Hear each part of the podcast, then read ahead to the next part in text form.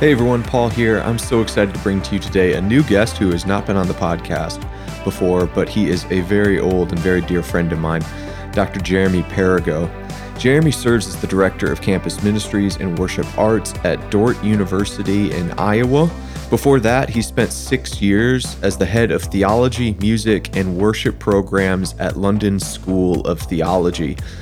Jeremy did his undergrad at Purdue, he went on to do a master's in practical theology at Regent University, and he did his doctor of worship studies at Robert E. Webber Institute for Worship Studies. Jeremy is a specialist in global ecclesial practices, global evangelical liturgy and theology, Christian church in minority contexts, and issues affecting contemporary worship. Jeremy has spent quite a bit of time, along with his wife and kids, in Christian minority contexts across the Middle East. I want to bring Jeremy on today for a conversation about the points of connection between our guiding stories, that is, the stories we believe to be true about God, reality, and our place in it all, and the points of connection between those guiding stories and liturgy, Christian worship, and the arts. Because there's a really interesting paradox in all of this. The story we believe shapes our arts, it shapes our practices of worship, and yet the arts and our practices of worship, our liturgy, can in turn end up reshaping our story, our guiding story that we believe to be true. So how does this work together? And what can we learn by opening ourselves up to learn from other Christians outside of our own unique tradition or denomination? And all of this stuff is deeply connected to the things we've been talking about in the Christ and Culture series. So if you've been listening over the last few weeks to that series, you're going to find a bunch of relevant points of connection in today's conversation with Doctor Jeremy Perigo. Jeremy, I'm really glad that we got to do this together. It's been a long time coming. We've been talking about having you on for a conversation. We've had so many really great conversations over the years that I wish we could have recorded to share with other people. I was trying to remember the first time I met you, and I think, if my recollection is correct, it was actually here in Minneapolis. At first, I thought maybe it was when we did that recording at Kevin Prosh's place, but I actually think it was earlier. Um, we had been doing like a twenty-four seven prayer thing here in the Twin Cities with your brother-in-law's church, and the specific point of conversation I remember, and I've shared this with people before, um, is we were having this meeting with other leaders, house of prayer leaders and things like that in the Twin Cities. And I remember you telling this story of how experiencing like the tangible presence of God felt like you were on the conveyor belt at a Krispy Kreme factory. And there was just glaze being poured all over you. I've told that to people I don't know how many times before, because, you know, unless you've experienced that, um, and there's a lot of people that come from different Christian traditions that don't have as strong of emphasis on these sorts of experiential phenomenon in worship. Unless you've experienced that, it's really hard to hear something like that and go, I know exactly what you're talking about. So I was thinking about that conversation, and I think it's really interesting. And I think my listeners would find it interesting, the parts of your story, Jeremy, where it's clear you have this these deep roots in the charismatic world, Pentecostal streams, and yet you are an academic theologian as well. Um, someone told me the other day I was really weird for having both of those interests, and I had to agree with them. So I'd love you to share with uh, you know listeners who may not be familiar with you and your work a little bit about your background and story, especially like how do those different streams in the Christian tradition find their um, maybe holistic expression in your life, Jeremy? I mean, I think some of it goes back to my parents. I mean, I, I can even get get teary on that a, a little bit, but just thinking of their their modeling of what it is to be a, a follower of Jesus. And I think my dad's a sheet metal worker. My mom was an educator, like did her master's in education, but they both encountered God's presence in a unique way in the late seventies, like so many other people their age did across, not just America, but across the world. And so I think a part of our D N A of, of a family was to study, to work hard, but also to know and love and experience God. And so they couldn't find, they were Methodist and Wesleyan and couldn't find a space in their home churches after that spiritual encounter. And so um, they started going to the local Assemblies of God church, which like tripled, quadrupled in size in the late seventies and eighties and became a, yeah, mega church in our, our town. And so they, I, I grew up in that kind of Pentecostal charismatic experience and experiential worship, you know, baptism in the Spirit, speaking in tongues, um, seeing God's miraculous hand. But my parents also put me in a Christian Reform school. And so this was this unique tension um, or beautiful collision, however you want to want to see it. But like where on, on Sundays, Wednesday nights, Um, yeah, there was preaching from God's word, but there was, I mean, our youth group would sing and worship and pray and pray for one another for an hour, hour and a half. Like we didn't do, we didn't do uh, icebreakers and games and pizza, pizza nights. Parties. Yeah, we didn't do pizza parties. Like, or, I mean, we didn't have N sixty-fours all over the, the youth room. It was literally get on your face and cry out to experience God and be transformed and be renewed and, and, and take that to your sea. And, And at the same time, I was sitting in, you know, Christian. I know you've you've taught in in kind of, on you know, I'm going to say, uh, you know, kindergarten through eighth grade. I was in a Christian school, and so that experience was, you know, learning about creational structure and how God's made His world, you know, His world, and how you can see God's beauty in science and algebra. And so the the beauty of particularly the Dutch Reformed tradition, like seeing that God's presence isn't just on Wednesday nights and Sunday mornings, but is also in math and in science and in um, basketball. And so I think those two pillars, I mean, at a very, I mean, this is kindergarten, you know, and that's wild. So you really were catching this, at least implicitly, even if no one was explicitly yeah. saying it to you in this way, you were already making yeah. those connections from a young age. That would be different from my story. So this, I find this interesting. Yeah, and and so for, I I only can see that clearly now. It was intuitive. It was the two two different ponds that I was swimming in simultaneously. And again, our our church started a school, but my parents kept me in the Christian Reform school. Like, and so I I loved that about their decision to help me have a a. A, a broader Christian experience, even as a ten-year-old or twelve-year-old, that I wasn't just myopic of, okay, I'm I'm Christian Reformed, or okay, I'm Assemblies of God. But um, I can remember the first time I saw a Christian drink drink a beer after after basketball practice. And again, from the Assemblies of God, Pentecostal, Methodist, holiness perspective, like at church on Sundays, it'd be, no, those people are sinners, like going to hell. I mean, literally, that was in the, particularly in the eighties. But my my parents processing it with them are like, no, they're followers of Jesus. They they see things a little differently. We don't we don't do that. We've chosen to do that.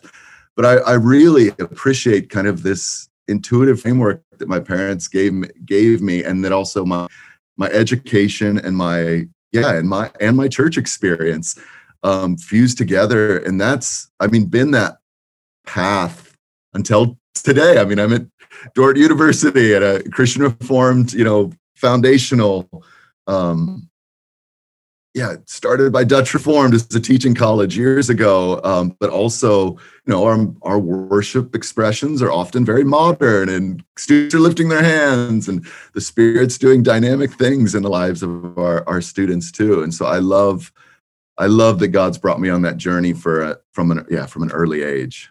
That's really unique, because I think a lot of people I talk to, Jeremy, and there's, I find myself meeting more and more with people in their, heading into their twenties in particular, and they're coming out of places like Y WAM or I hop, and they didn't have that um, as holistic affirmation of all the viable paths to knowledge of God and His working in the world.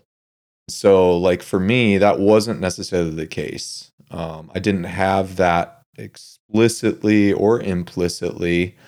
Um, I certainly went to like a Christian school, but it was a ministry of my church, which was already charismatic and word of faith at that. And it took uh, probably until like my college years, you know, to see that modeled in different people, like an Upton, right? I mean, I remember the first time, one of the very early conversations I had with Jason, I was asking him probably as a sophomore in college, you know, because I think Jason was a guy that both of us, we saw model in the charismatic sphere, someone that was still like reading theology, talking and like having relationships with Roman Catholics. And and I remember early on asking, you know, Jason, well, what are you what are you reading? What do you recommend? And, you know, I'm a sophomore in college and, you know, very much into the third wave charismatic stuff at the time. And he he recommended I pick up Kierkegaard, you know, which is not some, that's not easy entry point reading, but it was great, really transformational. But I, I, I hadn't seen a lot of other people that were like that. And so when I talk to people that are kind of moving, um, have grown up in the charismatic and Pentecostal streams, and they're, it's not even so much deconstructing, though that's the case for some people. It may be more of like an expansion, like it was for me, Jeremy. You know, I think of those prayer room sets that we would do together, and they were, you know, you take two-hour blocks of time of contemplation and meditation, and you're doing like what you, you know, we talk about in those circles, crying out to the Lord, which is something, you know, we can use as a term, and we both get it, but most people are like, what are you talking about? Um, And what that created in me was a desire to know God in all the available channels. And I do encounter people that are experiencing that, and they don't really, they often don't know where to begin, or maybe they even experience like a sense of alienation in their own communities that don't affirm that. I mean, do you even have like any affirmations to those people who are maybe in, let's take, and I, this isn't to, um, like pigeonhole these kinds of churches, but let's just take like a typical kind of like Bethel Redding church model, and someone's in that sort of uh, community, and they're like kind of finding themselves interested in Christian history, theology outside of their tradition, and they don't know where to begin, and they're not finding others necessarily in their community that are wanting to go after that too. Like you play a pastoral yeah, I mean, role. What do you what do you ta- what do you tell those people? Literally, I. La- right before COVID, I went to David's Tent in San uh, San Diego area, and there was a Bethel student who uh, British background and has a passion to do a theology degree. And I sat there with him. I think he was uh, afraid to say that, um, like within his context, because there has been a stigma, and may- maybe not Bethel, but just even bigger than that, a stigma of, you know, cemetery, or, you you know, instead of seminary, seminary or um, there's this this push against worshiping God with our mind. Um, instead, we worship with our spirit, our emotions. And so I, what I did is sh- shared a few scriptures with them. I mean, again, coming to something where we, we all land is our, our source of knowledge of life, coming to scripture and, and saying, we're just like that. We're called to worship him with everything, with body, mind, spirit, soul, and and and then simply like encouraged him in the need, um, like to that that the study of God is an act of worship. Like theology is an act of of worship. Um, it's an act of love, an act of devotion. And I think there are academic theologians who study theology for other other reasons, to to deconstruct, to tear down, to Um, yeah, to have as a, a, a PhD as a marker of their identity, definitely, to lord it over others, to get a job, although there's not a lot of jobs in theology full time in your tracks. Good luck with that, PhD students. God bless you. But um, the the same thing with with with him in particular, like just to help open his mind in a sense. Again, using like the, the charismatic language. I mean, like, he was called to pioneer this. Like he was, like he has that calling, and to to kind of pave a new a new path. And so I think, yeah, coming to coming to scripture for those in that tradition, but also highlighting that. Uh, Craig Keener's book's really helpful on this. The mind of the spirit, like that. Uh, Paul talks about that, like that. Yeah, the spirit, cannot the spirit also engage in our mind? Is that the only spectrum of human experience where the spirit can't connect? And the reality is, no, God's active in our minds. He's the creator of that. And we get the opportunity to study what we love and who we love. And that's the study of the study of God. And, and so I think, yeah, giving, going back to Scripture's key, giving some some ideas, but then also it's what I'm trying to model in my my own life too, that like it's it's good to continually read and experience things from other Christian traditions and, and gain that understanding. And so um, I think uh, you, you you triggered me a little bit when you when you first were opening this question. I think one of the things is there are pendulums that in the church and particularly in our own experience. So I think, you know, those who have grown up, I've seen so many in Word of Faith or or non-denominational have quickly shifted to Anglicanism or or kind of even Orthodoxy. Some of our mutual friends have, yeah. have become Orthodox and they're not very liturgical. Grow up in that. Yeah. And then, you know, there's others that have have grown in their care for, for the poor and have kind of left that charismatic experience. And I guess for me, it's, uh, isn't Christianity as we see in Scripture and seen, again, preached through the ages, there's been lots of problems, but isn't it a holistic perspective of like, yes, God's the God of our emotions. We experience the Spirit in tangible and powerful ways that should transform us and challenge us and convict us. Isn't it also the the Spirit who's active as we preach the word of, the, of God every Sunday? And also isn't the Spirit active as we're loving widows and, and changing systems, government? And isn't, yeah, God also active as my plumber studies how to, to get the stuff out of my toilet, out of my house, somewhere else? Like, and again, I think in some of our traditions, we now only see, well, God's only active in the poor and kind of liberation theology, or God's only active in the proclamation of, of the gospel, the kind of evangelical and even reformed tradition. God's only practic, you know, God's only prep when we play E minor, C, G, and D for, for thirty or forty minutes and say, come Holy Spirit. And, and I guess the reality is, is this is the Spirit of God who's hovering over all creation. And this is the Christ who is bringing all things to himself. Mm. Yeah, there's a couple of books that come to mind that have helped me maybe detox from thinking inherently, and you've lived in other places of the world, so maybe you could affirm this or deny this better than I can, Jeremy. But it does seem like part of the liturgy of American politics with our two-party system tends to create in Americans this either-or sense. I mean, politics, you know, this is like Nubegin and Charles Taylor in the, the, the vacuum of the death of God, right? We, we, we see politics step into the top of the religious hierarchy. So, so much of, I feel like uh, the American mindset is you're in this team or you're in that team. And unlike many other like Western democracies that have like multiple viable parties with more nuanced positions, you're like one or the other. And I've, I've wondered how much that's even shaped the way we engage with different Christian traditions as to, I think back to my, I mean, even as I got into theology, maybe, you know, twenty years ago, started getting more interested in it. Part of it, I still felt in hindsight as I look back on it, was it was almost like a quasi-culture war motive. Like I wanted to own the Calvinists, you know? So I got I got all my Greg Boyd books and, you know, my John Wesley quotes, and so much of it was to affirm my rightness. Now, I think God was still even working in that. Um, but there's been a couple of books that I think are theologians that have helped me maybe take a little bit more of what you're recommending.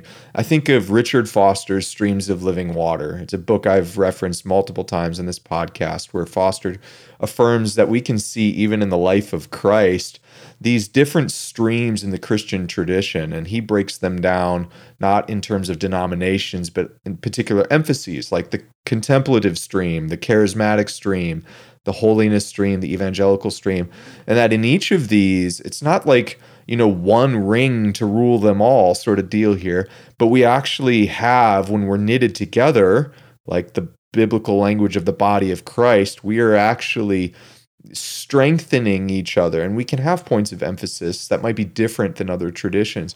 I also think of J W McClendon, who was more of an Anabaptist theologian. I think he's still living in his book, Witness.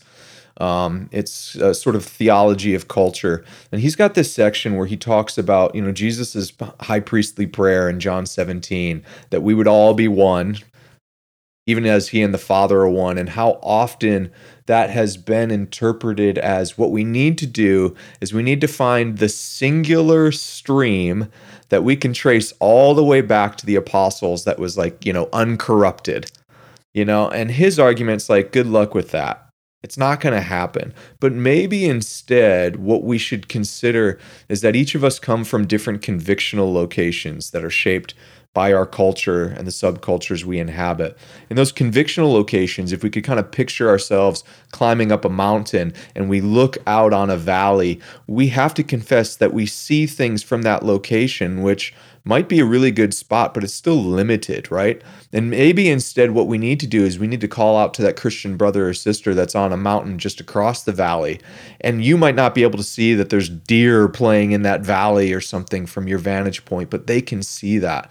So instead of going like, it's my tribe, it's like, well, what maybe do you bring to the table? It seems like you're kind of affirming that perspective. Is that fair to say? Uh, yeah, I think so. I mean, it, it both helps us construct our, yeah, our, our our theologies, but it also helps us critique our theologies too. Like by looking at other brothers and sisters. I mean, I can you can think of huge topics that are in the New Testament, like the kingdom of God. But if you buy, you know, any systematic book written before maybe the nineteen fifties or sixties, systemat- systematic theologies, you'll find a page or two about the kingdom of God, where, again, it's one of those those narratives that pulls all of Scripture together, particularly the life-teaching ministry of, of Jesus. And I think, you know, there's a number of global theologians who who helped shape Our, our modern understanding of, of things like the kingdom of God too, that we're just completely missing from seminary training, from systematic theology in so many places. And, and I think that's, I mean, again, that's just an illustration to say that in a sense, it's not just, oh, if I just add a little Anglicanism here, if I just, oh, I kind of like, which is a, again, a very kind of contemporary spirituality that particularly Westerners do. Well, I can add some yoga here, add some mindfulness here. Uh, like oh, I like going to, I like listening to Hillsong music or something like that, and that's my my spiritual journey. But it's it's really also allowing the voices of the church throughout all time and place to critique and convict us, and their their understanding of God and God's word and what the church is. And I think that's that's something very powerful, particularly for, you know, modern debates too that are that come up really quick, where culture on human sexuality has made radical shifts in in a decade. I know you posted just around things around technology, like to be able to get off the earth and to get into space in just a few decades is a, is a whole cultural shift. And to to bring those those challenges, again, back to Scripture, but also back to the church of all places and all times. We have all these great thinkers, men and women, church fathers, church mothers um, from different parts of the world that can allow us to, to, to think and discern, pass forward. And this really gets to your area of expertise, Jeremy, because it's not just in like, theological and spiritual formation doesn't just happen as we read books or listen to podcasts. And in fact, that's probably a very narrow sliver. Maybe maybe you're familiar with Jonathan Haidt's uh, elephant and the rider metaphor, um, where you know the rider on the elephant might be our irrational brain, the prefrontal cortex, you know, but the elephant is that uh, that more unconscious, or I should say subconscious forces that drive us and compel us. And liturgy, the practices of worship and doxology, uh, aesthetics that we consume and bring into us, this narrative, the world of narrative that we immerse ourselves in, can oftentimes affect the elephant much more than the rider. So I'm really curious to pick your brain a little bit about the role in particular of arts and the muse and music in helping us to maybe confront some of the ways we have interpreted God's story that might have been driven more by other cultural liturgy. So I think of one example. A few years ago, a friend of mine, um, you know, the, I taught for a while in an academic setting too, and in many cases in Christian education, that is primarily a sphere for those that have come from the more Reformed traditions, unless you're in a Catholic school, right? Um, because that has been a deep value of, you know, you're in a Dutch Reformed setting now. That's been a deep value. And it's an incredible blessing and contribution to church. So I think of a friend of mine, Dustin, if Dustin's listening, a colleague of mine, and I had been doing some teaching on on musical worship and, and liturgy, and I had really been emphasizing like my charismatic inclinations towards spontaneity, allowing for individual expression, right? Like, you know this, Jeremy, so much of um, charismatic conference world, um, the emphasis on spontaneity, even some of the things that I look back on and w- what I was teaching people about, you know, you bring your own song to the Lord, bring your own song to the Lord. Let's get off the page from singing all together so that you can cultivate your own individual language of communion with God. And there's a lot of value in that. But what he really pushed me on, and I was really grateful for this critique, he said, Paul, oftentimes it sounds like what you're really doing is just affirming American individualism. And maybe you need to consider more the collective and community aspects of worship. And that was a really good critique because it made me aware of perhaps that I had been assuming this in this deep sense of what's really most valuable is individual connection with God, individual language, individual creativity. And I hadn't been maybe aware of cultural forces, cultural liturgies that were affirming that to be true. And in and in evaluating that up against the biblical narrative, I might have been out of balance on that. So can you talk for a little bit about maybe some of these, these forces that maybe shape evangelical liturgy, um, and maybe some of the cultural liturgies that we find ourselves in that might shape us as well in different directions that you might go, hey, you know, we might need to be aware of some of these forces that they might not be in keeping with the kingdom of God. They could be blind spots in the way we worship and the way we practice and celebrate the arts.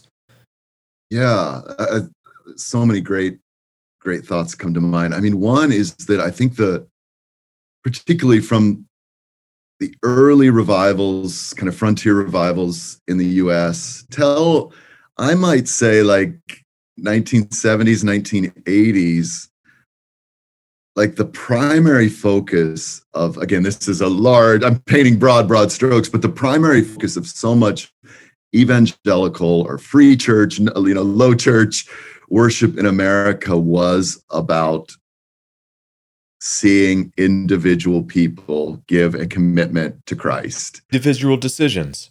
Yeah, an individual, you know. That was the means of grace. To raise their hand. Yeah, and right. So Lester Ruth at Duke and others trace that to Charles Finney's revivalism and how that wasn't a, a pastor, he was an evangelist, but how how his methods, how his structure, um, how their song choices impacted the liturgy of and the American evangelical church. And so if that becomes the primary focus, then everything, you know, if if if the the moment within the service where we expect the Spirit to be moving is as people lift their hand, are convicted, lift their hands and come forward and receive assurance of salvation and also fill out a fill out a, a card.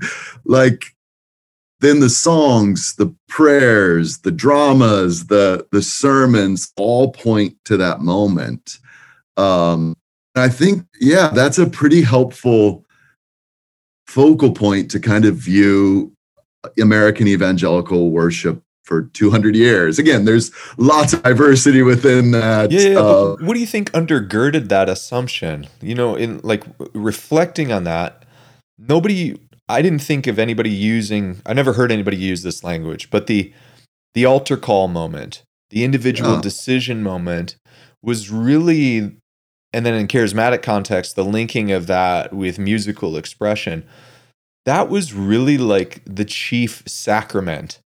You know, if we think about sacraments as means of grace, like how do we ha- experience the union of the divine with the human? What is the thing that brings those two, heaven and earth, into collision and to a degree yeah. of synthesis and unity? That is like the means of grace. What was it that undergirded that assumption that what's most important is for you as an individual to make a decision, you know, to follow Jesus? And I, I think there's a lot of value and truth to that. We certainly see that in the Gospels. So like maybe you could make a devil's advocate case for why that was the situation yeah. and maybe why it's needs some I, counterbalance. I, I think, again, the American frontiers were not not pretty places. Like, like we think society's b- bad now, but again, I mean, racism, ill treatment of, of women, theft, you know, alcoholism at, at an all high level. Like people, men didn't have jobs. It, like, so I think society was not in a good place. And so I think one, like seeing people's lives dramatically transformed by hearing about the death, resurrection, ascension, and return of Christ and how that can transform you is powerful. I mean, again, that's why we had great awakenings that particularly in America, it shifted culture, but even other parts of the world. India had awakenings, you know, in at the, the turn of the twentieth century too, and now still all over the world. There's, there's as as people proclaim that good news, people's lives are transformed. So I think that's that's one. And again, as you as you pointed, just, just, there's lots of places in in Scripture. Absolutely, though, I would say the the.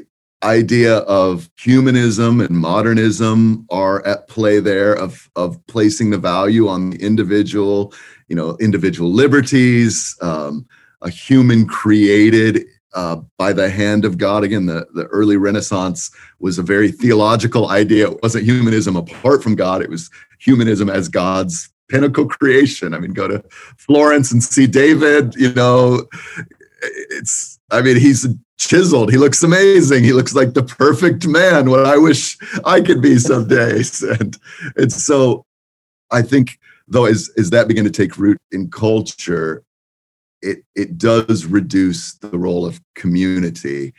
Um, I think, too, in terms of workplace and industrialization, I mean, all of society has, particularly in, in the West, has, as, as it's modernized, has become more about me, more about you, more about, yeah. And I think that's, that's where the church in some places during this time stood up and say, well, what about community? Um, even in the seventies and eighties, you saw some charismatic groups and other groups like, let's get rid of everything. Let's, let's leave this kind of individual experience and let's, let's live together in, in community. Let's become monks. Um, and and not have bank accounts, and and again, I think that's that pendulum maybe swinging a little too, a little too far. And I have friends and family who were involved in that, and some of that was really toxic. But they also speak of those times in such a a beautiful way because it was the body of Christ, not just a hand, not just a head, not just an ear, not just a kidney, like, but the entire body of Christ living, working, and on, on mission together. And so I think that that shifts worship, and worship in those contexts were much more resonant with First Corinthians and other part where everyone brings something to share. And, and it, it wasn't just about that altar altar call experience and and getting a, a, a you know a salvation card at the end, but like that, that experience was was within community. And so I think again those are large brushstrokes, but there was there's a number of cultural factors that are at play. But I think it is also lives are transformed as as the gospel is proclaimed, as the story of Jesus is is proclaimed. Um, and so there is something, yeah, the Spirit is at work as as that's happening. How does this happen in particular via the arts? So maybe we'll get back to kind of touching on that elephant and the rider metaphor. Um, talk a little bit about how the arts and habitual spiritual practices shape us in ways that might be even more profound and more transformative than the practice of just reading a book, a great theology book, or the practice of listening to a sermon, which is worship as well. It is also a, a spiritual formation practice. But talk a little bit more about the domain that you specifically specialize in, Jeremy, and that's in music, the arts. I, I, I mean, I think Protestants have had a rocky relationship with the arts. I mean, it's, yeah, at, at the Reformation, some of those reformers were tearing down icons, you know, for some for good reasons, probably, and and for pastoral reasons within their own context of, of worship or adoration of those icons, or scraping off the paint and drinking it to believe they'd be healed. And again, I could see a pastor, if, if my church was doing that, I could see a, a pastoral decision to say, hey, let's let's not do that. But I think that very word-centered, and as I say word-centered, I'm not talking primarily about scripture, because actually scripture is filled with prose. And I mean, these beautiful passages, John one, Philippians two, Colossians one, these, these passages that pretty much our faith rests upon as Christ is fully God, fully man. Like those are, it's poetry. It's, it's not, It's not this very didactic point A, point B, point C. It's tension of light, one with God, doesn't consider himself one, death, death on the cross, exalted to the highest place, name above all names, Jesus is Yahweh, but he's also one with the Father. Like th- those are things that only some of our theological concepts, I think, can only be understood or are best understood through art forms. And so I think, again, scripture itself utilizes those forms to help explore who God is, to teach also who God is. And so I think that's something that, yeah, particularly over the last few decades within the Protestant movement, we've learned from our Orthodox Roman Catholic brothers and sisters who have been teaching theological aesthetics for more than a millennia. Like, it, it, and I think more and more we're becoming more aware of that the arts aren't just a way to share the gospel, which is an important function of the arts, aren't just a way to preach, to get people saved, but are actually an important way that we can know God, can explore who God is. That other way seems more like an advertisement.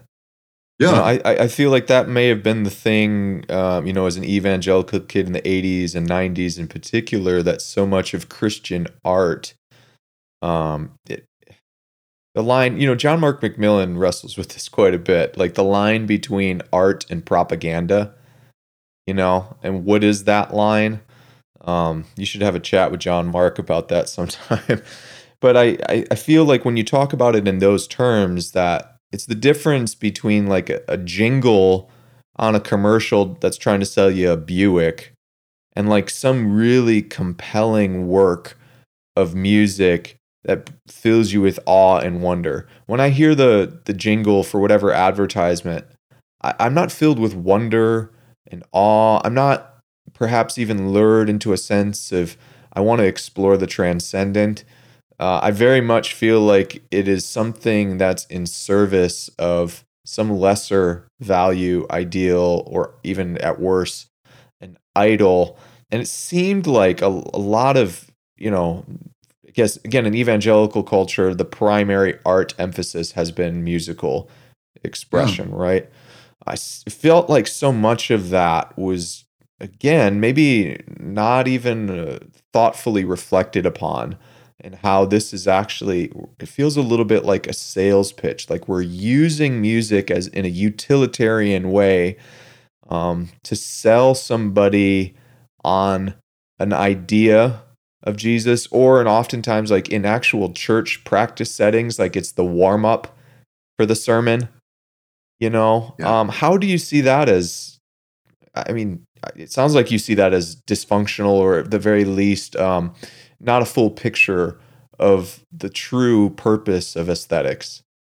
Yeah, I think it it resonates with that theology of that the primary expression of the church is to get individuals saved, which that is a huge expression of the church. I'm that's still a huge passion of mine. That's why I've lived in parts of the world where the church doesn't exist, to help people know and meet Jesus. Like, at the same time, I mean, again, just back to scripture, like there's a lot happening in the lives of the disciples. Like, yes, they they do get saved, they do get their their ticket to heaven, but there's a lot, lot of things to do on the earth. There's a lot of a lot of people to to to connect with. There's societies to be built. There's gardens to be planted. Like, and so I think that's where our our music or our, our evangelical aesthetic, or yeah, even the Protestant aesthetics has sometimes fallen short. Where it is, yeah, you said advertisement or very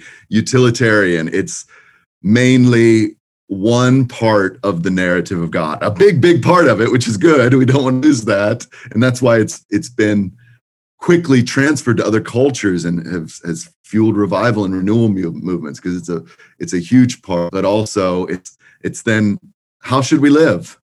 The kind of question of, okay, my life is transformed, but now what should I do? And I think that's where a broader view of the arts can be so helpful. Like, how When I'm when I'm feeling depressed and down, that doesn't fit my I'm in right, out right, up right, down right, happy all the time. It doesn't fit that song aesthetic. Since Jesus Christ came in, changed my heart from sin. Did you know? And I'm in right, out right, up. Well, no, I'm not. I'm I'm down some days. I'm I yeah. I need to draw from the Psalms and David and other writers' experiences. I need to draw from Gethsemane sometimes, of Jesus's own prayers.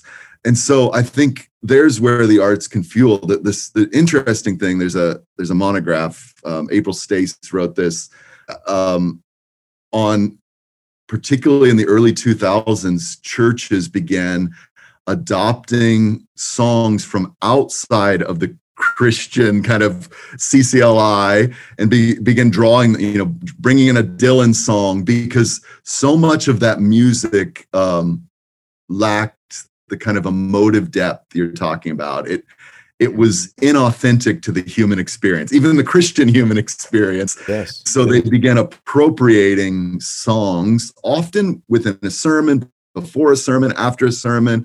And this was, again, true across denominations. Um, it wasn't just, just a seeker-friendly thing to be like, here, yeah, we're opening up with this to show you. I mean, I, I don't mean to be disparaging of that, yeah, but you know what I mean? It wasn't just, again, as a sales pitch to be like, hey, we're a cool church.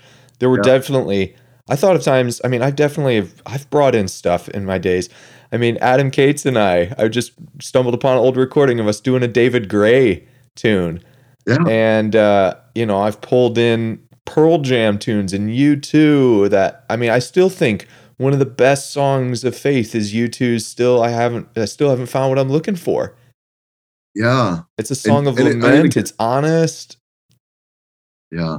And I think that that was where, again, particularly eighties, nineties, early two thousands, like pastors, liturgists, church leaders were starting to think more about how can we show the the depth within scripture, within the church tradition, within human experience, but falling short within, you know, songs that were purely adorational or purely, you know, proclamational.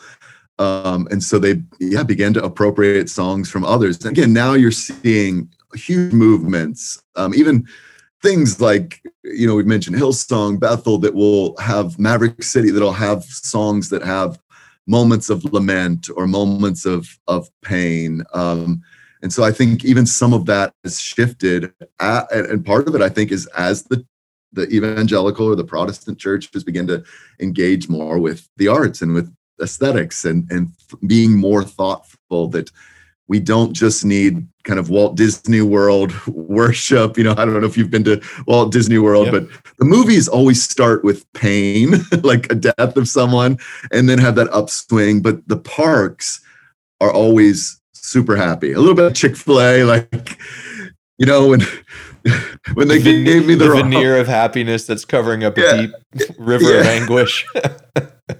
You know, particularly during COVID, I know those Chick-fil-A, like, those lines were like two hours long, and I was in the Twin Cities during some of that. And like, and they'd messed up my fries and give me give me a an unsweet tea instead of sweet tea, and I have to go back.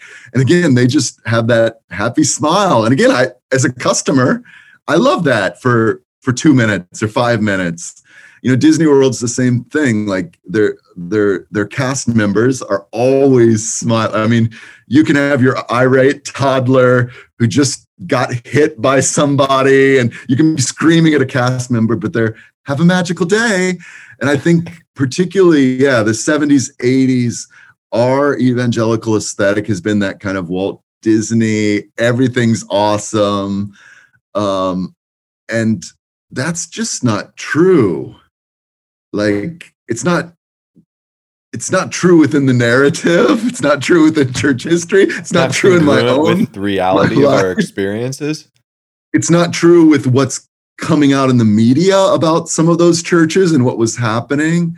And again, hope is key. Eschatological hope for the people of God is key, that Jesus will return and make all things new, and is doing that now. But but often we were attempting to give a, a really trite psychological hope that just became so inauthentic. Um, that I think a lot of people left the church. Like there, it was that that that that hope was so inauthentic. Um, it felt good, and it just wasn't.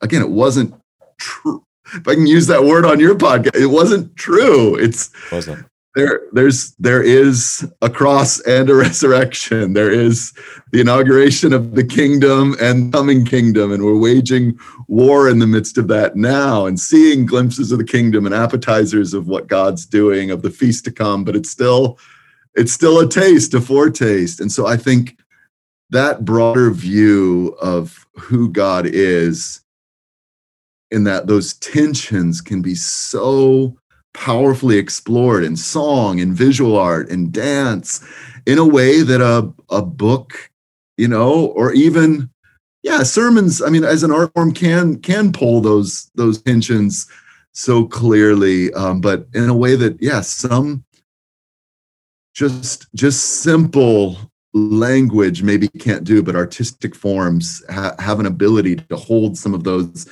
huge um, things in tension. I, we've been watching, rewatching Dare, Daredevil on Netflix, because with all the Marvel stuff, I don't know that it's going to be there forever. I don't know what, what will end up happening. And, and I mean, that's one of those, some of those conversations. I know you've watched this, we've talked about this before, but some of those conversations between Daredevil and the Punisher are wrestling with what's justice, or, or yeah. Daredevil and his priest, you know, Matt Murdock and his priest wrestling with what is Satan, what is the devil. And again, to, to see that in an artistic form, like I could read that in my systematic theology. In fact, that's, I'm sure they're drawing from a number of theological sources, but to see the pain stuck within a larger story and to see that wrestling, like is, is a way that Angela and I, as we've been watching that, are like, wow, this is some of the best preaching on those two issues, on what is the devil and what what what does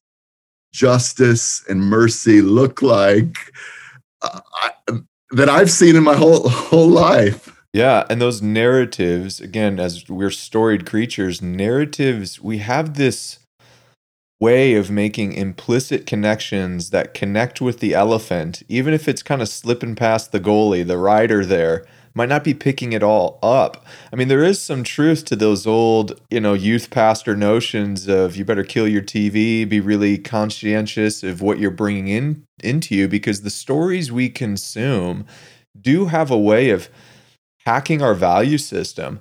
And I think that's one of the things that's been really interesting about uh, the age of storytelling that we live in now, the aesthetics of storytelling that has happened, especially in the last couple of decades. There's a book called, um, oh, I'm going to blank on the author's name, Real Spirituality, but R E E L.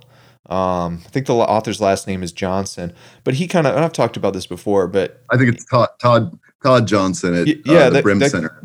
Yeah, that could be it. Yeah. Um, he makes an interesting case without necessarily doing, you know, scientific data-driven study of this, but he brings up an interesting question about whether or not the advent of video stores, Blockbuster Video, you know, the first video stores, we also do see correlation. This doesn't mean causation, but we do see a correlative connection between declining church attendance and the increase of video stores. Now, I'll go, there's no video stores anymore. We have much more access to these stories.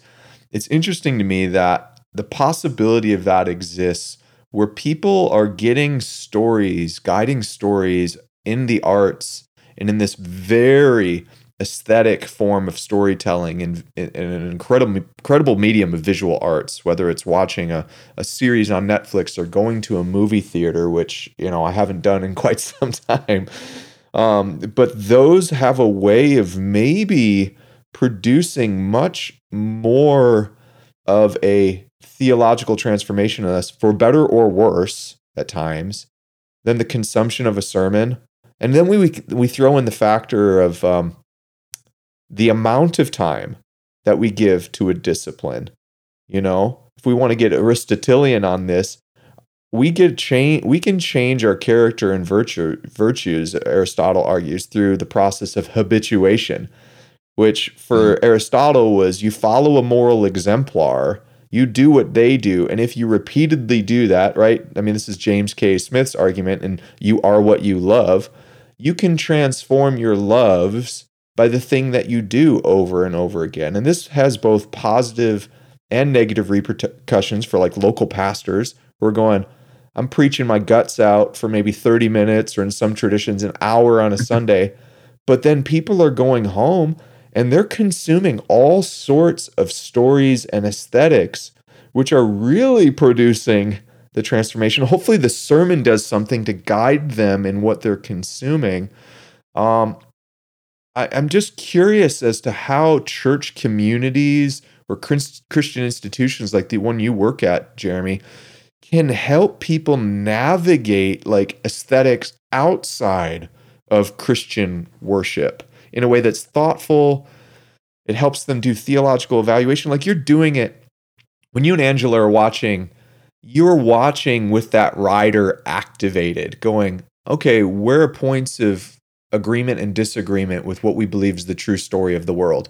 But not everybody does that as they are, whether they're in an art gallery, they're listening to music, or they're watching a film. How do you do this in Christian institutions in a way that helps people interact and see that Christ is active in our culture, to kind of move away from that Christ against culture model, but not to be on the other ditch of Niebuhr's Christ of culture, where we just see, well, every story that's being told in the world outside of the church is a true story and we mindlessly consume it. How do you maybe help people navigate those? I mean, one, one it's going to sound so simple, but I mean, it, it even draws on what you said about Jamie Smith, like regular corporate worship. Yes. Like it's so, it sounds so trite, so simple. It sounds what every pastor's been trying to get his, his or her congregation to do for decades. Come to church, hear from God's word, pray. And yeah. I, I, what I, what I loved seeing, one of the things I loved seeing in a number of churches who were non-denom charismatic during COVID is that they began kind of the daily hours. So they're not a, an Anglican, they're not a monastic community, but, you know, pastors who are probably wondering what they're going to do with their time because, you know, for at least a few weeks or a few months, they weren't meeting, counseling, face-to-face, things like that, and started doing kind of devotions or noon worship or evening prayer. And you even see this with a number of places like Upper Room. You mentioned Adam Cates, Big House Church, um, New Life that I'm connected connected with in Virginia Beach. Like they're in, instead of just Sunday, and even though Sunday attendance may go up and down, they're starting to essentially add things like what would be called Vespers or Evensong or morning prayer. And so in a sense, like immersing them, themselves, their community in the story of God through prayer, through song, through devotions, through creative artistic ways. Like, and I think there's something about spending quality time immersed in God's story with people that are maybe slightly different than you, like, but but can can gather around that idea. And so I, again, that's such a basic answer. No, it's not in, in the beginning, but but it, but I think it's it's quite profound, and you see that again with with church attendance on Sundays in so many communities, particularly in America, that you know a regular attender is now I think once a month. One pastor, yeah, one one to two me, times yeah. a month. Yeah. And again, I'm living in Sioux Center, Iowa, where sixty-seven percent go to church every Sunday. So I'm in a, a unique place now. Um, the U K, I think it was under ten percent when we lived lived there. I mean, in Turkey, there was only, we lived there, there's only one church within an eight hour drive. So, I mean, everyone went as much as they could. And so I think, I think one is offering more times to, to participate in in the liturgy, in worship, in in experiencing the the arts um, within a, a local community, singing together, um, gathering together.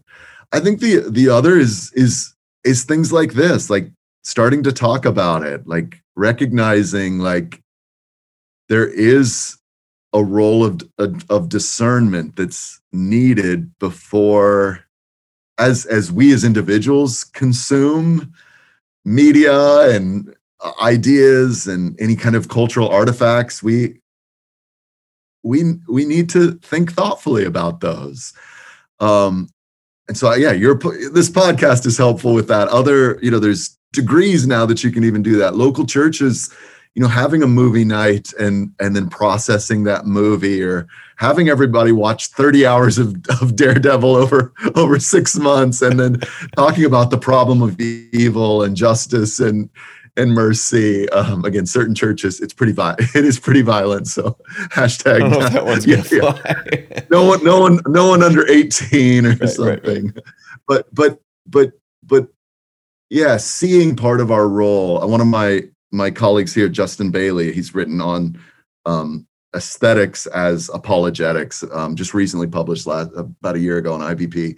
Like one of the courses he teaches is theology of culture here. So our undergraduate students, I mean, it's packed, forty, forty-five students. I went and sat on a lecture. I mean, he's having them look at things like Ted Lasso and The Good Place, and yeah, probably some of the things you were talking about with Real Spirituality. And instead of just consuming them to say, oh, that's funny, or that production quality is cool, maybe we could bring that into our preaching, but to actually sit there and with the discernment that comes from the Spirit, and sitting there with your Bible in hand and, and your understanding of, of who the church is called to be, and in her Yeah, in her best to say, hmm, this is interesting. Like this may not reflect who God is, or this may be a redemptive analogy within culture that maybe highlights more than the last fifteen sermons I've I've heard yes, too. And so I yes, think that's that, the tension that's the of it. Thing. Yeah,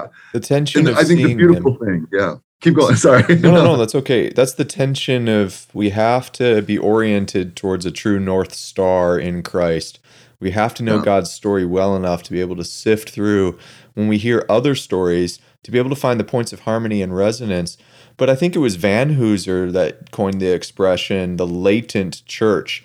We have to also affirm, especially, you know, this is a this is a Pentecostal affirmation. The Spirit's been poured out on all flesh. And Christ is at work in places that might be in the the extremes of culture that we go and like, ah, that's that there's there's nothing sacred happening there. And in some ways, there might be elements of a story that's told that has, like you're saying, a maybe a higher revelatory capacity than the last ten to fifteen sermons that we listened to. I was just driving when I drove the kids into school this morning, and we'd been kind of taking the practice of me like kind of summarizing the Bible, you know, just go through Genesis. And so we were just into the prophets. So I just kind of like, you know, we're not actually listening to it. I'm just doing a pastoral, I'm going to tell the narrative in a way that all the kids can understand. And we're talk, we got to the point of where, you know, the prophet's warning to Israel had been, hey, you know, you need to, you guys are practicing like human sacrifice and stuff, like in the high places. You need to quit that, because God will not tolerate bullies forever, and you guys are acting like bullies. And we were just talking about how um, even like the kids understand. Ryder said something to Justice. Ryder's seven years old. He said something to Justice a few weeks ago. It was kind of funny because he said, Justice, I don't really like superhero stories because I always know that the superhero is going to win in the end. And so we were talking a little bit about, well, where does that affirmation come from? It's an eschatological claim. You know, so even with the kids in the car, I'm talking with about, well, you know, like they've all seen the Avengers movies, right? You know, why did it seem like the Avengers story couldn't just end with Thanos snapping his finger and killing off half the people in the galaxy? Why did it seem like this can't be the end of the story? It has to end with something true, good, and beautiful. And then why does the medium by which that come about have to be someone mimicking, spoiler alert, mimicking like a, a Christ-like sacrifice and Tony Stark laying down his life for others? What is it about that story that when people think of heroism, it's the highest thing that they can think of? Now, certainly you could step back and go, well, you know, we have this general Judeo-Christian value system, you know, that's just implicit in our culture, and that's the best we can borrow from. But I also think, like, we can look at stories and, like that and go, the degree in which this deeply resonates with me as something true, good, or beautiful is because it's, at least in part, in harmony with the revelation of Jesus Christ. So we have to have that in Christian worship to be our barometer, to be our compass, whatever other metaphor you want to use, so that we can see that. But then there's there is times in which those stories in which God's at work outside of church culture or subculture, it has a way of highlighting things in the story that um, maybe make the story even more beautiful, wouldn't you say? Yeah, and I, I mean, even your your as we our earlier conversation about the focal point of, you know, American evangelical worship being individual salvation, again, which is a part of it, but. I, As you as you were saying the Tony Stark analogy, like he Stark dies for not just the individual, of course. Piper's it probably in his mind, and his daughter, I can't think of her name, but the future Iron Girl woman, whatever. the sto- like he's dying for the cosmos, for the maybe the multiverse. Like what his act of heroism is had had cosmic implications, and I think again that's where. We need to continually, Robert Weber, re- rehearse God's narrative, like the big story. Yes, and that big story hits me as an individual and should, and I'm drawn into that story. But also that big story is beyond just me getting a ticket to heaven. Like it is, that's a part of it. The afterlife is important to us as, as humans and as Christians, but it's also about me being drawn into that story. So my vocation looks different. My parenting looks different. My Christian education looks looks different. Um, and I think that's where, again, a, a, a fuller, a more holistic view of liturgy, worship, and the arts can, can be really powerful for a community.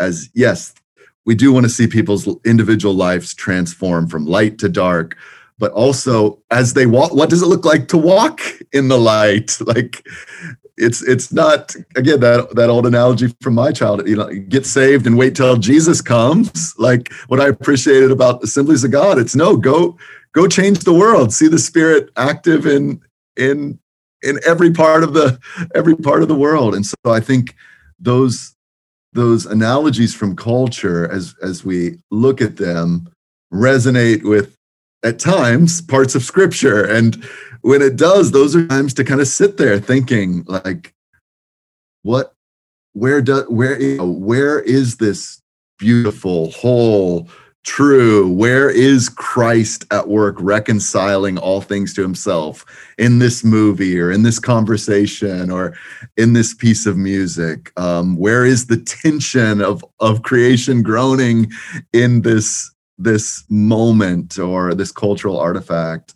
And that's what I think as followers of Jesus, we're called to do, um, called to be discerning agents, thinking through how this is going to um, impact us. And I think it's even more critical, not just to sit there and watch it, but as pastors, leaders, musicians, worship leaders, those who serve the church, to not just quickly import those things into our our liturgy.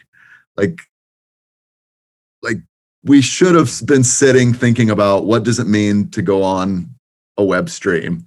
That should, like, I know COVID was there, I know it's intense, but we should have sat for a few days. Or if a church wasn't engaged in web streaming, there should have been some long, prayerful, discerning conversations. What does it mean for Christ's body in South Minneapolis or North Dallas or Northwest London? Like, what does it mean for us to become a virtual community? And again, that's not saying it's wrong or right, yeah, but, no, but reflection. Even, on it. even the, yeah, even the use of of media. I mean, throwing the hymnals out and putting putting screens and transparencies up. Those those are conversations which I am glad in some ways there was some war in congregations. Like that that that should be, you know, again, with peace and with joy and with the fruit of the Spirit, like in those conversations, but also thinking as we make a shift from sitting, reading music, singing it from a hymnal, to staring at a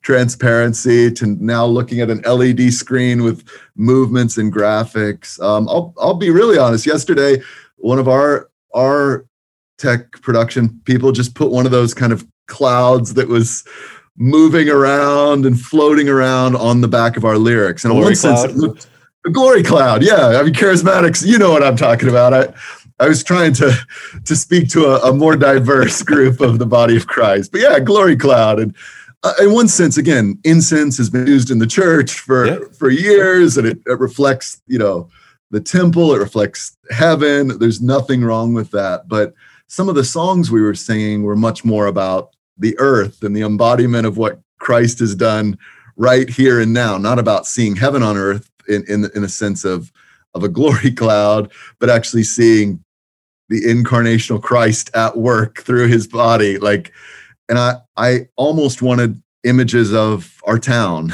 like yeah.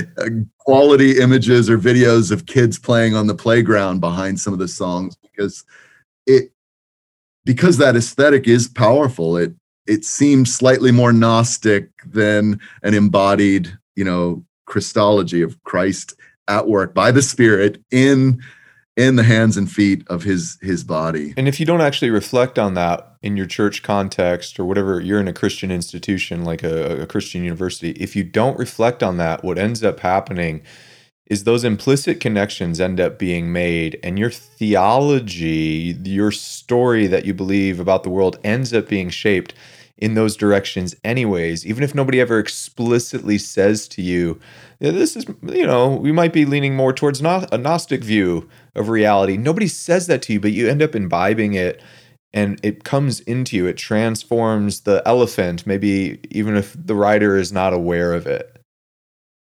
Well, I, I think on, on the flip side, one of the beautiful things about the charismatic aesthetic is it's a fully embodied worship experience. Like, uh, again, Catholics, Orthodox would have that too, and kneeling and prostration and movement coming forward. You know, no, there were no pews in the church for the first few hundred years because the congregation was mobile, moving to different parts of the room for, for acts of worship and prayer. And that's what I love. Like, Even even some reformed circles where you can you can see it, everyone wanting to lift their hands, like grabbing the pew, you know, the roller or hands coaster in the grip. but but again, it's it's it's maybe not a full embodied view of what Christian worship is. You know, proskuneo is to kneel down and kiss the hand of of kind of a king or a, a leader, and that that. that Greek word that's used in, in the Greek version of the Old Testament and New Testament a, a bunch for, for worship is a is not a, mm, I will now think about God. It's, yes, I will think about God, but I'll also do something physically, sing or kneel or lift my hands with some other people. And so, yes. I mean, again, these yes. are these are the basics of our, our rituals, but I think particularly as we've now shifted to so much of Christian um, ministry consumed by myself on my cell phone, um, we could quickly kind of create an even more individualistic faith than we had for the last two hundred years, where I am now the chief liturgist for my own spirituality, and I curate exactly what I want to two Jason Upton songs, a Brandon Hampton United Pursuit. I want a Tom Wright sermon. Um, and then uh, we'll do the examine catch, at the end. Catch the Fire, Toronto, Toronto, Altar Call, Come Holy Spirit. Like you just then, described uh, my uh, ideal church service uh, here, Jeremy. A Baptist, a Baptist sending to go change the world, and then a, a Reformational Monday where all of my work is, and vocation is is glorifying God. Like. That's yeah, we, we could go to that. You and I would be okay in that church, yeah. But a lot of other people wouldn't. And so I think we can move to that individualism if we're also not, we need to discern about the media, but we and, and our use of of of the arts and and and see Christ in all things and see where the Spirit may not be working, and that isn't beautiful and good. And I there's a I'll be honest, there's a few Netflix shows that come to mind that I've watched that like this, if the If anything it tells us is just about how depraved and dark and broken we are. Like there is no hope.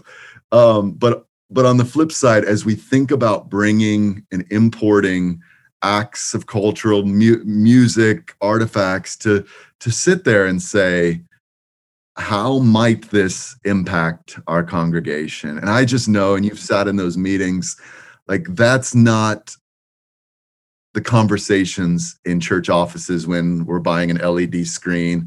Um, it's not the conversation when we're thinking of shifting, should we use some haze this week? Or it's not the conversation around, should we use this illustration from this movie? Should we even sing this song anymore, knowing about the ethics of what's happening in that community and how it may not, Um, the song itself may be very powerful and moving and tell the story of God, but now that we all know what's going on in that community, is is that good, noble, you know, kind of the, the ethics side of things too. So I think we're we're we're thinking on so many levels. We're thinking of style, content, um, and even structure of art forms. Um, but we're also starting, I think, more and more to think about ethics of those producing the arts. And that, that's not just as a church, but as a society. Yes. Is it right for someone to be an abusive pastor, even though ten thousand people were baptized? Is it right to ha- be the best apologist we've seen in decades? Um, and I think that's that's where we need to repent, sit in discernment, um, and then begin to dream what it might look like to be a broken but risen community of faith. That's beautiful, Jeremy. I, I just want to throw one last question your way before we wrap up. Do you still have time? Yeah, let's do okay. it. Because you've lived in non-Western contexts. Um, you and Angela and your kids. I don't know if you're at liberty to ever say the places where you actually were or not. Um, it, it comes to mind that a great benefit of the global Christian church is... Um, not used to its full extent when we are not engaging with voices, especially out of the non, more non-Western paradigms, especially when we think about the arts and reflection. I know you've been to many places of the world, non-Western context, for whatever that means, right? Um, let's, specifically, let's think of the Muslim world, where um, you know, a lot of the the narratives that we believe about individualism and these other sorts of things are just not held in the same way. And yet, Western American worship music is exported to all of these different places. And I know you've spent a lot of time trying to help those indigenous communities be able to develop contextually appropriate worship, liturgy, and aesthetics for their culture. Um, I know you could talk for hours about that, but could you just share for a little bit about like the benefits of people that have lived like we have, you know, predominantly up until your adult years? We both grew up in the Midwest. You know, the Midwest even has a very different way of reading the world from the East Coast and the West Coast and the Deep South. How much more so are those differences when you're in the Islamic world or a totally um, non-Western culture? Can you share about at least the benefits of, of people getting exposed to that and the value, and maybe even a little bit about maybe some of the dangers for people in those contexts if they're just simply always importing Western music and liturgical practices without reflection? And I, yeah, I think there's there's two kind of things that quickly come to mind is, like, particularly since since the eighties, the growth of the Christian music industry, worship industry, selling worship. Pete Ward has a great book from about a decade ago. He's a practical theologian at Durham. Like, that might be helpful for some who are wrestling through this. But in some sense, those songs began to be picked up all over the globe. And and and in one sense, you could say that was because people wanted to make money and um, sell albums and get on C C L I. But th- that that that cynical view I've found is actually not true. Like, most of these places don't, like, if you're leading a house church of Iranians in northern Iraq and singing God Is So Good, or uh, Seek Ye First the Kingdom of God, or Vineyard's Draw Me Close to You, Vineyard and those writers are not getting a penny from that house church. You mean they're not, not getting? They're not submitting their C C L I reports, Jeremy? There is none, and and so I think there is this view, even among scholars, like, that it's it's been primarily the industry. Now, again, maybe the last ten years that's been more true, is there's YouTube monetization and and other things, but which, you know, so if someone's watching Upper Room in North Korea, Upper Room may get a few a few cents to that. But the reality is is that exporting and importing of that music, yes, often was done by Westerners serving in those locations. And this would be true of the Middle East and and also, yeah, all over the world. But there's also, it's a term a number of ethnographers use, called localization. And so it, there is a conscious choice of these, these local communities to choose. Like, there is an agency. Once the missionary leaves, they could stop singing Shine Jesus Shine and, and Draw Me Close to You. But the reality is, is in some of those contexts, I'm writing a, a, a, a paper for a journal right now on Turkey. And in some of those contexts, that was the most neutral music that could be used for Turks. Like, interesting. What do you because, mean by neutral? Yeah, because so much of music is connected with cultures and subcultures. Now, for us as Americans, we make that huge sacred secular divide, but the rest of the world doesn't, or at least oftentimes we different degrees of sacred, right? I mean, yeah, there are different yeah. connections so between that aesthetic and spiritualism, or there's certain style within Turkey. You know, there's certain styles of music that are connected with Turkish nationalism. There's certain styles of music that are, you know, that Kurdish Turks listen to and play. There's certain types that, you know, that only those living in Istanbul would listen to because they're right there on the bridge of, of East and West. And so, I mean, art forms, particularly music, are not universals. They, they're, they're carriers of meaning and culture and language. And so what, what happened, particularly in the, the two thousands, is, is now Now the ethnographers and ethnodoxologists came to these countries saying, please stop singing Vineyard. Please stop singing Integrity. Um, please play the Saz, or please play the Oud. And, well, first, they didn't know how to. Like, I, you, you know how long, I mean, even to play the guitar well takes at least a couple years to play it at a, you know, a high level where you could be recording music. Um, and so to play in a different style and with different modes, with also a different culture around it.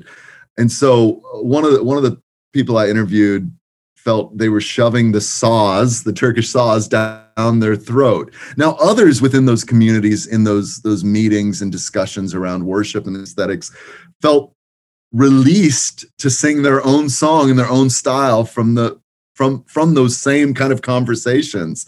And so that's, again, where where local churches need to discern and imagine what worship looks like. And here's where you can see I've got a little Baptist ecclesiology in me, like a local community, local elders, leaders that are drawn from from different parts of the community, like, to be able to think, how should we worship, and what does it look like to express our love, our devotion, and be formed? And so that's where, yeah, where I've been a part of a number of songwriting workshops and even some, you know, kind of visual art.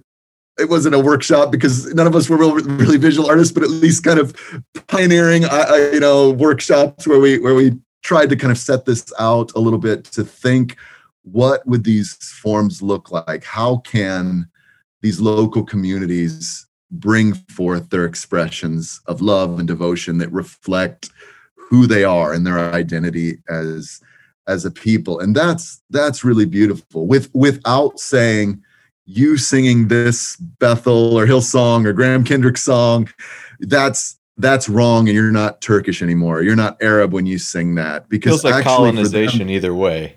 It's, it's reverse colonization. It's like you need to be more. You're not Turkish enough, or you're not Arab enough, or you're not Kurdish. But it's again a a, a white missionary saying you need to do this. And and and what I hope in the way that we've done it in in conversation is saying, here's Here's some scripture. Here's some ideas within our culture, and what would those look like in yours, and how might that be um, experienced? You know, again, I can I have quotes of friends in my research of as they hear certain instruments, they think about drinking raka, the kind of Turkish ouzo, like, and sitting at a bar and trying to hook up with girls because that's the style of music. So some of those some conversations in the eighties with the church, like. Those were real stories, like of people who were didn't just listen to nineteen eighties or seventies rock, but were immersed in rock culture, the drugs, the sex. And so as they hear those styles of music, now, can they be discipled to grow and see Christ in all things and worship in all styles? Yes, but that takes, for me, it takes months and weeks and years of of studying another art form to actually say, oh, I quite I quite fancy a, an evening Vespers at, at one of the cathedrals in London. Like, it took me a few services and it took me a doctorate in worship to kind of understand, oh, this is really Christ-centered. This is really beautiful. And so I think for us to to just be real about that and then to encourage, whether that's Yeah, in, in another part of the world, or even in your local congregation, to say, what ingredients do we have, like in our kitchen, and how how can we bring those together? And again, I know I know we're we're we're closing here, so we'll, we'll get ready for the altar call here in a minute. But like the, for pastors, the music least, team can come up right now. if, if the band can come, um, we'll sing one more song, and then and then we're done. Like. Again, that even that liturgy is is saying that we're done with Christian worship, like we're done right now. But but my, my my bigger point was, you know, I know of of congregations that had like amazing bassoon players and amazing violinists, but they didn't have a bass player and a drummer, and so they felt their congregation was was musically kind of lacking. And so again, it it takes creativity to think, how can I draw? Well, my my instance right now in my chapel band, I don't have a guitar player this year. They're in all the other bands. I don't have an acoustic player, so Paul, come and come and play with me sometime. I don't have an electric player. Bring your electric too. But I have a harpist, and so we did a we did Harp a song yesterday. That, yeah, we we didn't do that song, but we did a Jeremy Riddle "Fall Afresh." We were uh, our dean of chapel was preaching on the Holy Spirit, and we pulled that out. And so she was doing all this beautiful finger picking on it. And it was a very different feeling than Jeremy Riddle on his acoustic guitar. But it, but it's also thinking, I have an extremely talented senior harpist who loves Jesus. She wants to be involved in worship, who's an expert. Like, how can we utilize her gifts in, you know, in a modern aesthetic? And it is possible. It takes work. It takes practice. It takes conversations. But there is a space within our local churches to both discern and imagine what what the art should be. And I guess, yeah, you've got me on my passion. I, we could do sixteen podcasts on this one, but like, this is where we also have to be real that if your church has never written a song, you cannot compare their first song that they've written to a place like Hillsong or who's been writing songs for forty years now. Like, that's just, or the Gettys, who's, again, been writing for about forty years. Like, you can't take a song that just came out and co- and compare. And so I think that's that's the scary thing about, you know, introducing a brand new song from there, someone's first song in a in a congregation, whether it's in Turkey or whether it's in Minneapolis. Like, people are going to compare it to a song with seven of the greatest writers collaborating together to pull out Living Hope or something like yeah. that. Like top-notch mixers, engineers, top-notch yeah. mastering. The budgets yeah. are probably more for their worship and arts department than what a lot of churches have in their their total budget per year. It's yeah. just it's just too difficult. And that that that means does mean shaping the focus point of a worship service from copying a brand or a sound or just getting more butts in the seats to a compass of discipleship and community. And that's scary for a lot of churches because it may mean some people might leave the church because they're uncomfortable because this new song we're using. And again, that calling might not be for every every community and at every season and every time, but there is a call for what would it look like for us to be a local expression of the body of Christ? What is the sound of our postcode or our zip code? What are the ingredients, the giftings in our in our local communities, and how can we can we draw from those and tap? The other is how can we invest in the eight-year-olds and ten-year-olds so that we will have artistic theologians when they're in their twenties and, and thirties. Um, and I think, yeah, there's a beautiful potential for for what's happening in the church too right now. Yeah, I fully agree. Without that reflection, um, it's at least the reflection, the reflection in of itself is a good first step to be thinking about that in Christian institutions. The step that a lot of places are not even taking to take a reflection. Pardon me, because it is so much easier to see the results on YouTube, and I look and I go and be like, man, Josh Baldwin, he just nails this tune and we're going to bring it into our church and it's going to have that same effect. And it's not necessarily m- malevolent intentions, you know, or oh. we just, we got to have butts in seats. It's like, well, I see the fruit and I'd like yeah. that fruit too. And so I'm going to put this armor on, and it just might be you only have a slingshot, you know. And um, and that's good. And then you get to the very question that we're wrestling with is how how have we told the story of God a particular way that elevates certain values over others? You know, so does our metric of evaluation become, does it increase giving? Is it increasing attendance? These sorts of very much, again, American capitalistic frameworks.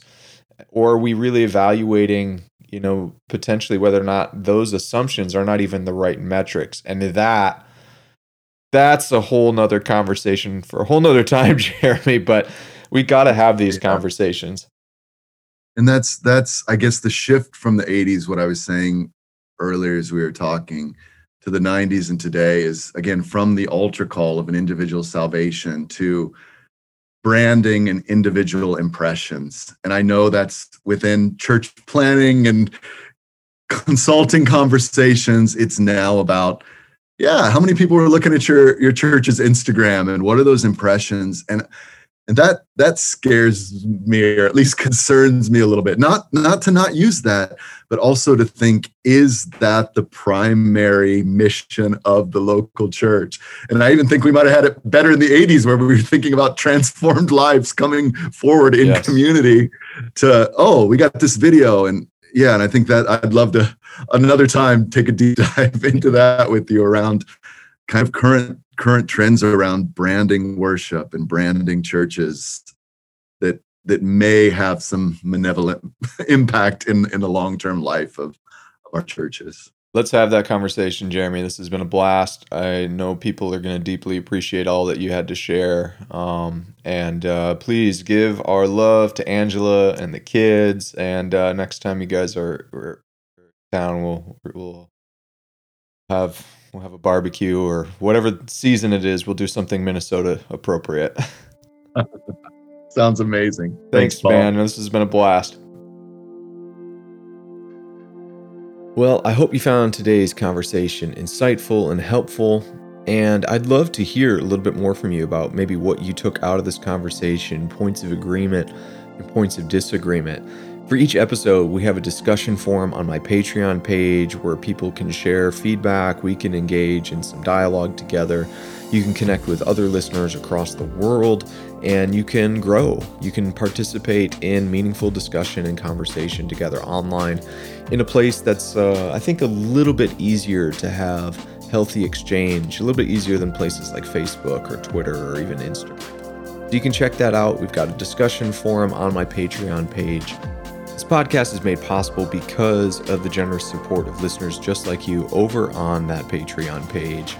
This is what keeps this podcast uh, from having advertisements in it, and uh, I can't do it without you guys. So thanks to those who have already supported, those that are considering supporting. You can jump in for as little as two bucks a month and participate in the discussion forums. I post a bunch of other helpful resources there.